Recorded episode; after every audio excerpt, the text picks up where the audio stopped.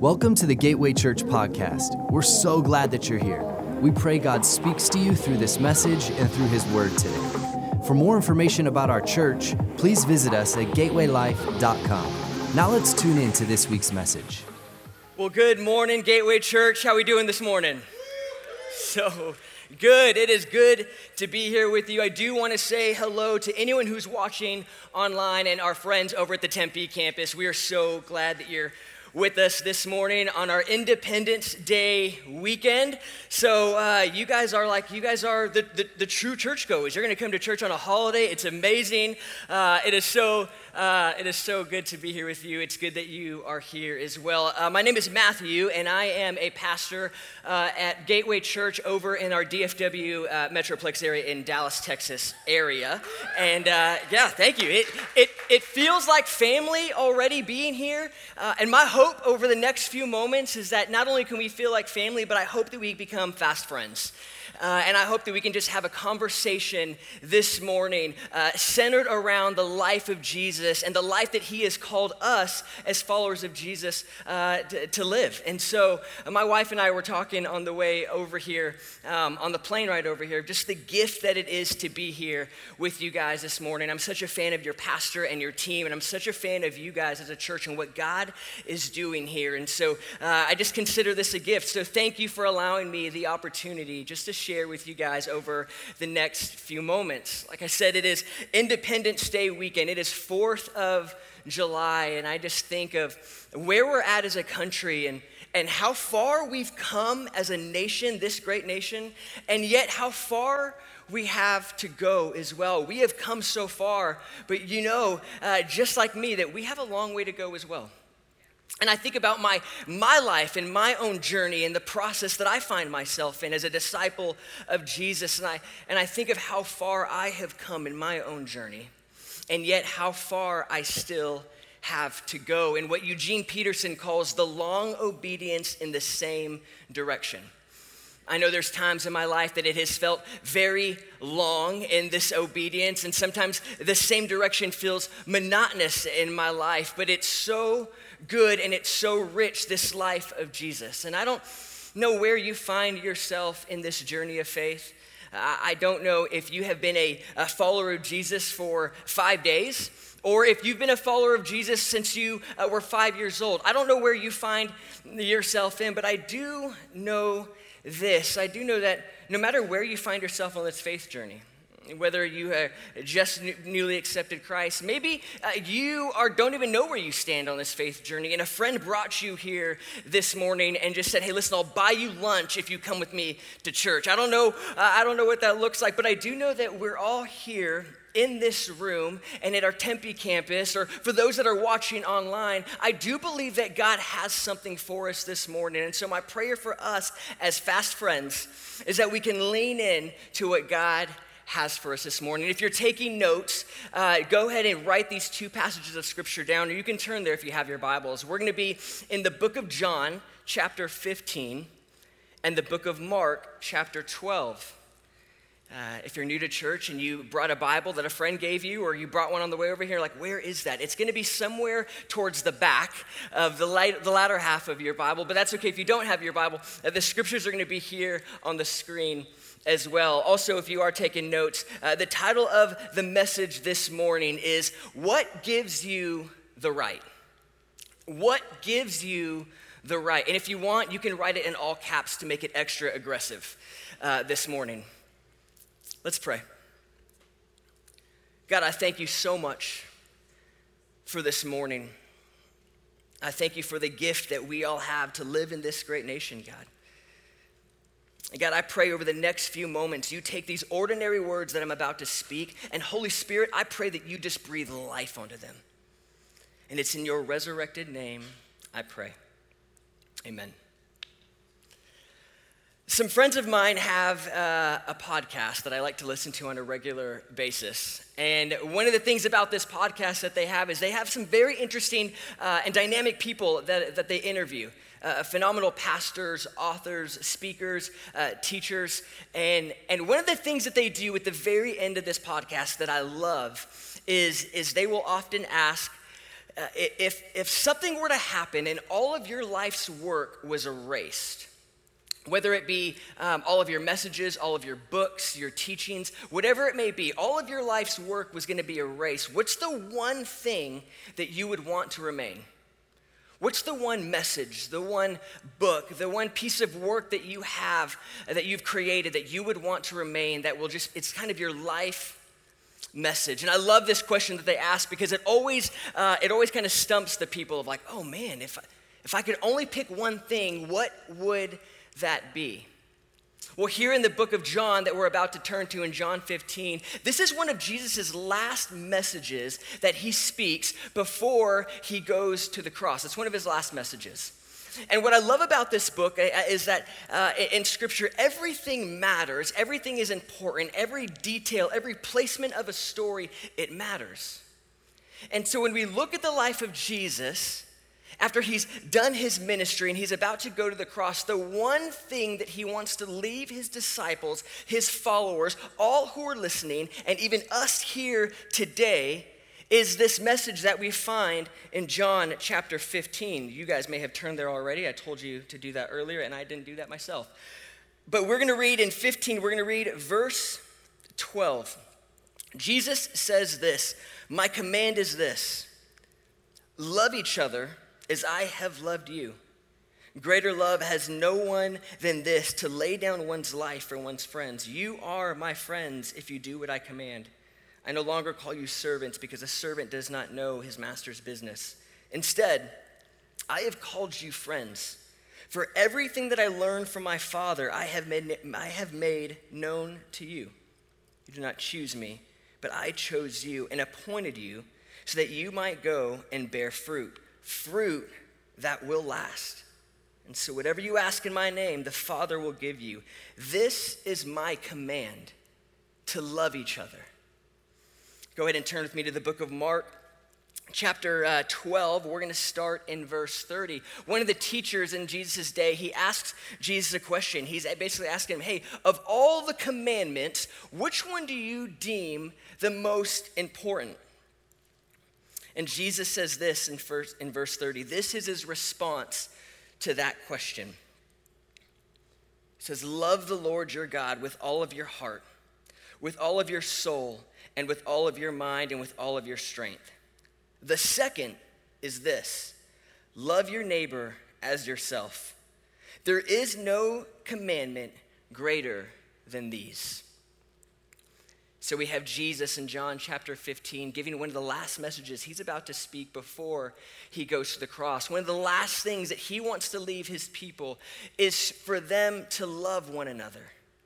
And then we have a teacher back in the day, a religious leader back in the day, asking Jesus, of all the commandments, which one do you deem the most important? And Jesus says, Love the Lord your God with all of your heart, all of your mind, all of your soul, and all of your strength and love your neighbor as yourself. There is no other commandment greater than these. It feels like one of Jesus' life messages was for us to love one another, was for us to love our neighbor as ourself. And it seems very simplistic, if I'm honest. It feels very basic. My soccer coach growing up always used to say, hey, Matthew, just stick to the basics. Simplicity is genius. But oftentimes, although it seems so simple, it's actually very hard. If it was that simple, I think our world would be a much better place, don't you think? If it was so easy for us to do and for us to grasp, things would actually be a lot more easier in the world that we live in today. It's actually quite hard. And oftentimes, the thing that I find about this message that Jesus has given us to love one another or to love our neighbor as ourselves, the hardest thing uh, for us to grasp, oftentimes, is how can we love our neighbor as ourself if we don't truly love ourselves? I think the problem with this message that Jesus has given us is not so much the loving the neighbor part, we can do that, but how do we truly love our neighbor as ourself? How do we extend grace, love, and mercy to those around us if we don't know, as followers of Jesus, how to fully live in the grace, love, and mercy that Jesus extends to us every single day? See, oftentimes we, we talk about when Jesus says, I have come to give life and life more abundantly. We often think that abundant life happens someone, somewhere else when we die, that that's when we get the abundant life. But Jesus came to offer us that abundant life right here and right now. And I believe we step into the fullness of the abundance that Jesus has called us into when we experience and we walk in the grace, love, and mercy that He has so kindly given to us, that He gives to us on a daily basis. It's hard to love our neighbor as ourself. It's hard to extend that grace, the full grace, if we can't experience it fully for ourselves. See, we can't give to our neighbor what we don't have for ourselves. A, a glass can only spill what it contains. And so, if we don't fully understand that or have grasped that or are walking in the fullness of it, then we can't fully extend it to the people around us either. To the people in our own homes, our communities, our workplaces, our schools, wherever we find ourselves. In John 19, we read John 15. In John 19, we have Jesus on the cross. And scripture says, as he's hanging on the cross that he, he bows his head and he lifts his spirit and he says, It is finished. See, Jesus came to do what Adam could not do. Jesus came to redeem and to restore. Jesus came to show us what the Father was like.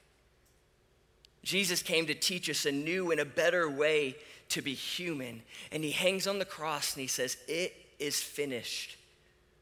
All of that grace, all of that love, all of that mercy is for every single one of us. Every single one of them, every single one of us here in this room or online or at, at our Tempe campus, it is for us that he extends to us on a regular basis. Uh, in about 2018, I was sitting in my counselor's office, and as our session was coming to a close, uh, he takes off his glasses. He places his, his yellow notebook to the side. He uncrosses his legs and he leans forward and he looks me in the eye and he says, Matthew, I, I feel like you have a problem with the cross. I was like, mm, n- no, no, Jeremy, I, I don't, I don't, I don't think that I do. And he said, Yeah, buddy, I think that you do. Which immediately I'm like, one, don't tell me I'm wrong. Uh, two, Jeremy, don't call me buddy. Uh, uh, three, how dare you? And I said, um, obviously, I had me have some trouble with pride. We're working that out too in counseling. Um, but he said, he said, no, I, I think you do. And then he says this what gives you the right and the audacity to live as if the cross wasn't good enough for you? He says it's arrogant and it's borderline heretical.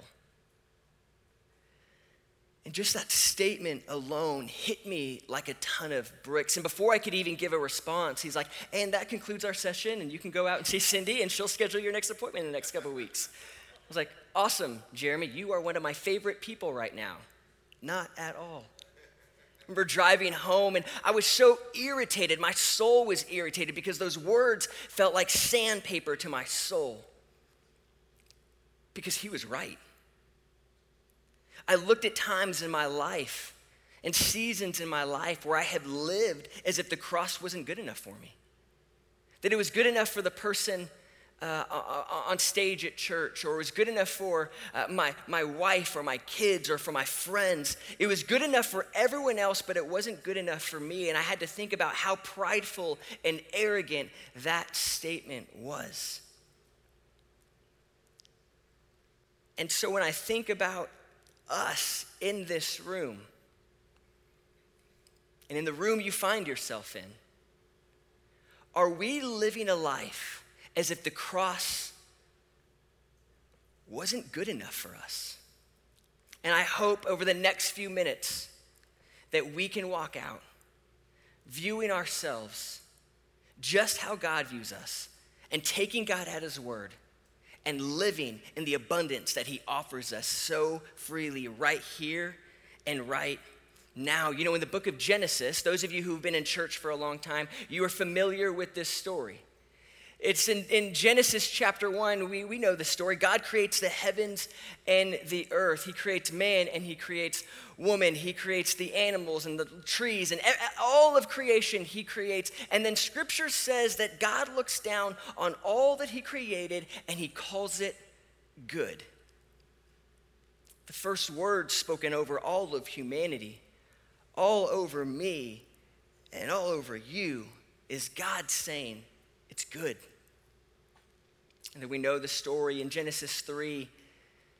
Uh, in, in, my Bible, the, on the, the, the, the, heading on it says the fall. In Genesis 3, basically, God creates all the heavens and the earth. He creates man and woman, and He tells them, hey, you can eat uh, from, you can basically a free roam of all of this that I have created. You can eat of anything you want, but I'm gonna ask you this this tree over here, hey, stay away from this tree. Don't go near this tree. And we know the story. They like they zero in on this tree. It's like my son when I'm like, "Hey, buddy, hey, please don't jump on the couch." And he's like, "You mean this couch?" As he's like jumping up and down. Like, yeah, yeah, that couch. Awesome. You're a great listener. They zero on this tree, and we know the story. They take a bite from the fruit. And it's in that moment that sin enters into the world. God's perfect peace, his perfect shalom, has been disrupted. And scripture says that they run and they, and they, and they hide. And that God comes down from heaven and he says he's, he's wandering the garden looking for Adam. And he says, Adam, where are you? Which I love this detail about this story, by the way, because it, it doesn't tell of a story of a God who's sitting up in heaven with his arms crossed, thinking, I told you. What are you thinking?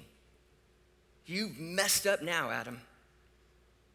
No, the scripture, the detail that, that God wants us to know, that the writer wants us to know, is that God wanders the garden asking, Where are you? He's not pointing his finger, he's asking a question. And scripture says that Adam and Eve come out and they say, We, we, were, we were hiding ourselves because that we, were, we were naked. And, and God asks this question that is so profound. He looks at them and he says, Who told you you were naked? Which I believe the, the deeper, more spiritual question that he's asking is who shamed you? Who lied to you? Whose other voice have you been listening to that has caused you to live beneath the story that I have written for you, that I am writing for you? Who has called you to live less? The reason why I believe that we are telling this story now in 2021 is because this Adam and Eve story is not a story that happened, it's a story that happens. Their story is our story. We've all taken a bite of the fruit. We've all fallen short. We've all messed up. We've all known what God has called us to do, and then yet we do the opposite. Their story is our story. But what I love so much about this story is this is the redemption of God. Is what Jesus did for us on the cross. See, Genesis 1 happened. Genesis 3 happens. And what God and Jesus did for us on the cross was to come and redeem and restore all that happened in that story. See, oftentimes, what I have found in my own life and in people that I talk to is oftentimes we begin our story in Genesis 3, where sin enters the world, where the fall happened. But, friends, I've read this book, and our story actually begins in Genesis 1, where God looks down on all that He's created and He's called us good. Why do we begin our story in Genesis 3 when our story begins in Genesis 1? See, I believe that when we shift our perspective, that yes, Genesis 3 is true, but the truest thing is Genesis 1. See, oftentimes we have say that we say this in our life. I've said this many times before. Of I'm a sinner saved by grace.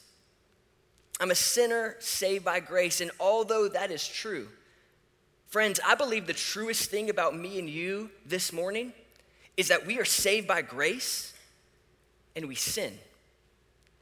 That we are saved by grace, but yet we still sin.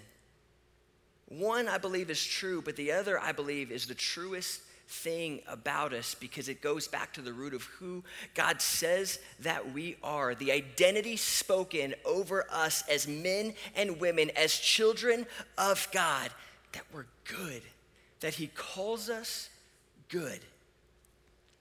My hope and prayer for us this morning is that we will begin to live our life like our story begins in Genesis 1. And you may say this Well, Matthew, you don't know my story. You don't know what I've done. You don't know what I did last night. You don't know the argument that me and my spouse got into before we came to church this morning. You don't know the things I've done or the things that I've said. And although that may be true, I may not know your story, but I do know that God does.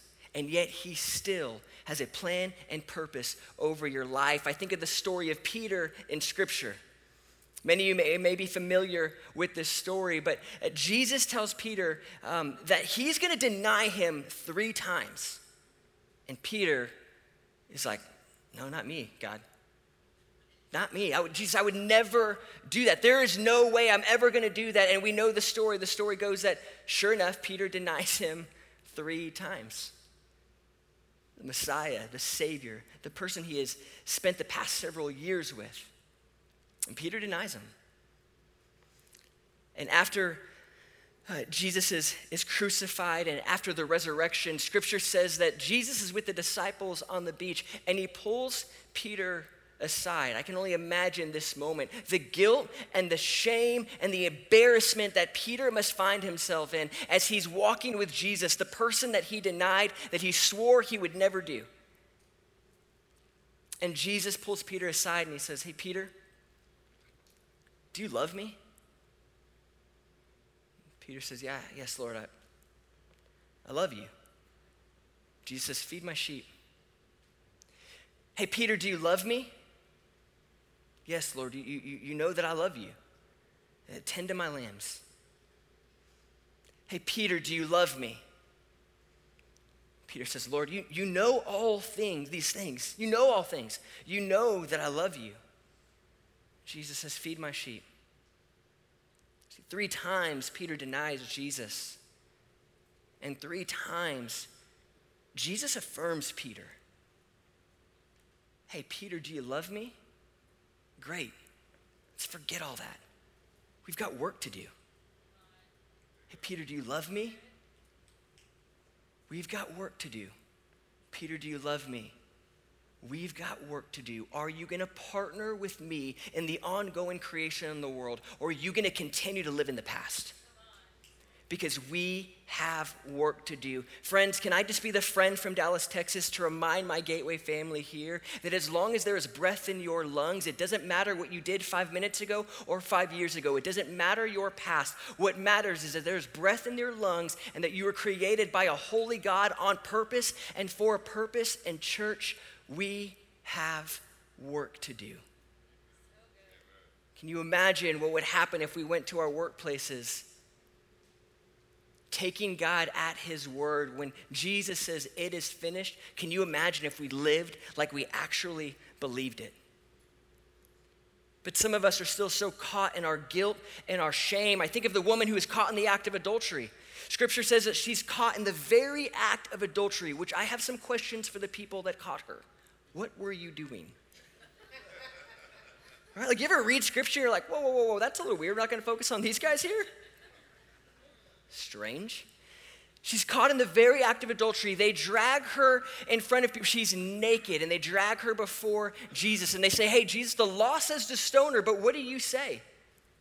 Scripture says Jesus kneels down in the sand and he's writing something in the sand. Scripture isn't really exactly clear what he's writing. But it does say that he says, Let he who casts the first, or let he who is without sin cast the first stone. And one by one, these men holding the stones begin to drop them and they walk away. Jesus looks at this woman and he says, Woman, where is your accuser? She says, They're gone. He says, Well, neither do I accuse you. Go and sin no more. When I read that story, I think so much about this woman who was probably embarrassed, who was naked in front of all of these people, the embarrassment, the shame that she must be feeling. And, and Jesus says, Hey, just go and sin no more. I think, God, okay, Jesus, what? But she's naked. Like, what about her nakedness? But I believe that if Jesus could free her from her shame, that her nakedness would be irrelevant in that moment. Because she is free from her guilt and she is free from her shame. I think that there are many of us in this room that God wants to free us from the guilt and the shame of our past so that we could live in the abundant life that He offers every single one of us. See, we can't live in the fullness of what Jesus is calling us into until we make peace with our past peace with ourselves and receive the grace and the forgiveness that God extends to us so that we can do what Jesus calls one of the greatest commandments and to love our neighbor as ourself. See, I believe forgiveness is actually the easy part. It's accepting that forgiveness and moving on that's the hard part. But I believe that we as a church, we still have work to do. One of my favorite things as a dad is to put my three kids to bed. Uh, when they were younger, we did this a lot more often. We, we do it from time to time now, but what I love about bedtime is, uh, is not just after they go to bed, my house is a whole lot quieter when they're sleeping. Um, it's our bedtime routine. It's after they've brushed their teeth, they get their pajamas on, we say our prayers, and, and, and we bless them before they go to bed at night. But one of my favorite things is getting the last words that we get to speak to them as, as, as mom and dad is we get to speak life into our kids. We get to tell Parker and Sloan, my oldest daughters, my son Roman, my youngest boy, we get to tell our girls, hey, you're the best big sisters in the world. Roman, you're the best little brother in the world. They, uh, they do chores, and so we'll be like, hey, you're the best dishwasher in the world. Hey, the way you do those cartwheels or those back handsprings or those cheerleading moves, you're the best at it in the world. And we're just pumping them up. We're just hyping them up as parents.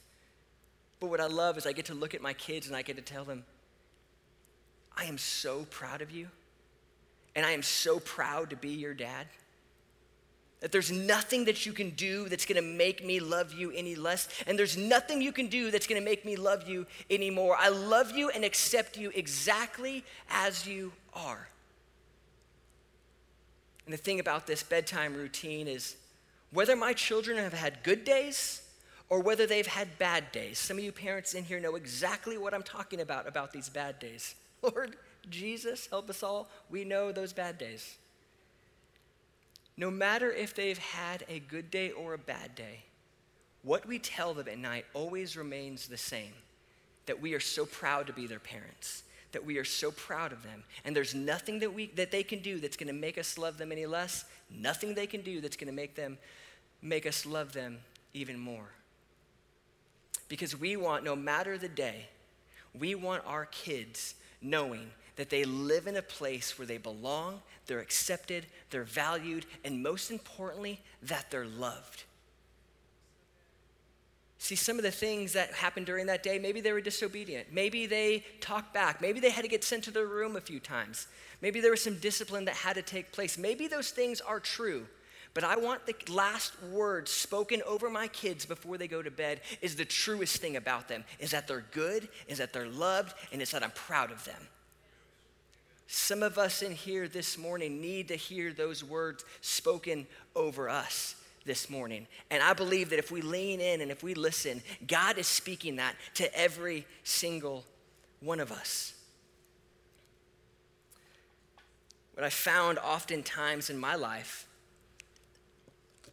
is that this grace, this love, this mercy, that we talk about, oftentimes when I'm sitting with, with people who aren't followers of Jesus or who, are, who aren't a, a part of the, the, the church, the, the capital C church, uh, they, they don't have any kind of spiritual life, whatever it may be, oftentimes when I'm talking to them about this grace, um, they don't have a hard time believing it. They're kind of like, man, that feels like too good to be true. If you're serious, I want some of that. I can think of countless conversations over lunches or coffees that I've had where people are like, if you're for real, then I want some of that. If that grace applies to me, I'm all in. Oftentimes, non believers don't have the problem with grace. Oftentimes, it's Christians who have the problem with grace. The sad thing is, I've seen is not only do we have a hard time for it ourselves, but we do have a hard time accepting it for others. Uh, the gift that 2021 has brought us is a lot of uh, cultural phrases, a lot of fun things. I say that um, tongue in cheek. But one of the things that is big in 2021 right now that I keep hearing a lot, I heard a lot about it in the beginning of the year, is this phrase cancel culture. You guys familiar with, uh, with that? My mom likes to talk about it a lot on Facebook. this phrase cancel culture. Everyone's getting canceled nowadays. And, and what I've seen through social media is the, the, the majority of people that have this issue with cancel culture oftentimes is followers of Jesus, and I totally get that. But if I'm honest with you, church, that the times that I first heard about cancel, cancel culture before it was actually labeled that, I heard about it and felt it in the church. Oh, see that that uh, that person, yeah, yeah, they uh, they're kind of doing their own thing right now, and so they're not really allowed in our community group at the moment. Canceled. Oh, I don't really agree with the way my brother or sister in Christ is living, and so I'm going to choose to disassociate myself with them for a little bit. They're canceled.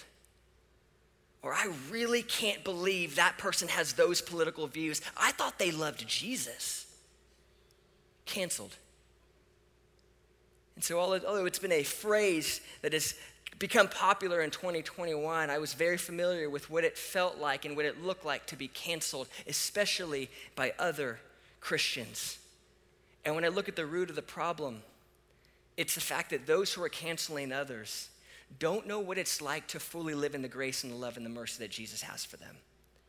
They don't know what it's like to truly walk in the love that God has displayed over them, so they have a hard time loving their neighbor as themselves. We give no grace. I'm not saying there doesn't need to be accountability, but friends, what I'm saying is there always needs to be grace. See, when we as followers of Jesus choose to withhold grace from other people, we are no different than the older brother in the prodigal son story who refused to go inside that party, who refused to uh, take joy in his brother's return. He withheld grace. What makes us any different than that person when we choose to withhold grace from other people? If I can be so um, direct with my friends in here this morning, not only what gives us the right to live, to live as if the cross wasn't good enough for us, but what gives us the right to withhold grace and love from our neighbor and, and treat them as if the cross wasn't good enough for them. We have no right, friends. And that's what I want to share with you in the most loving way possible. If a question that I would ask you, that I would ask for you to ask yourselves in this moment, if you can just take a deep breath and think of the, the people in your life, think about your community, think of your own life. And ask yourself that question what gives me the right? See, if Jesus can free us from our shame and free us from our guilt, and if we can live in the abundance that Jesus has for us, then I believe when we will start to see, when we walk in that fullness, we will start to see heaven on earth. What I love about the Jesus story is that Jesus didn't come just to teach us how to get to heaven right? He wasn't like, hey guys, like, hey, let me let me tell you what you got to do to get out of here someday. Right? This isn't evacuation theology. No, no, no. He was like, hey, let me teach you how to live right here and right now. Let me teach you this new way to be human. Let me teach you how to walk in the abundance that my Father has offered to you. And when we walk in that abundance, when we walk in that fullness, when we walk as forgiven followers of Jesus, and we extend that to the world around us, then we get to show people what there looks like here. Lord, let your will be done on earth as it is in heaven. Not only are we image bearers, but we get to show people of glimpses of heaven by the way that we live our life. What kind of glimpse are we showing them of our Heavenly Father? There's this quote that I love by a, a, pastor named Rich Villodas, and he says this He says, Adam and Eve hid behind a tree, naked and covered in shame. Jesus hangs on a tree, naked and conquers shame. The cross of Jesus is actually the great reversal. Are we stepping into that great reversal, church? Are we stepping into the freedom that Jesus extends to us? What's holding us back from the life that Jesus has called us to step into?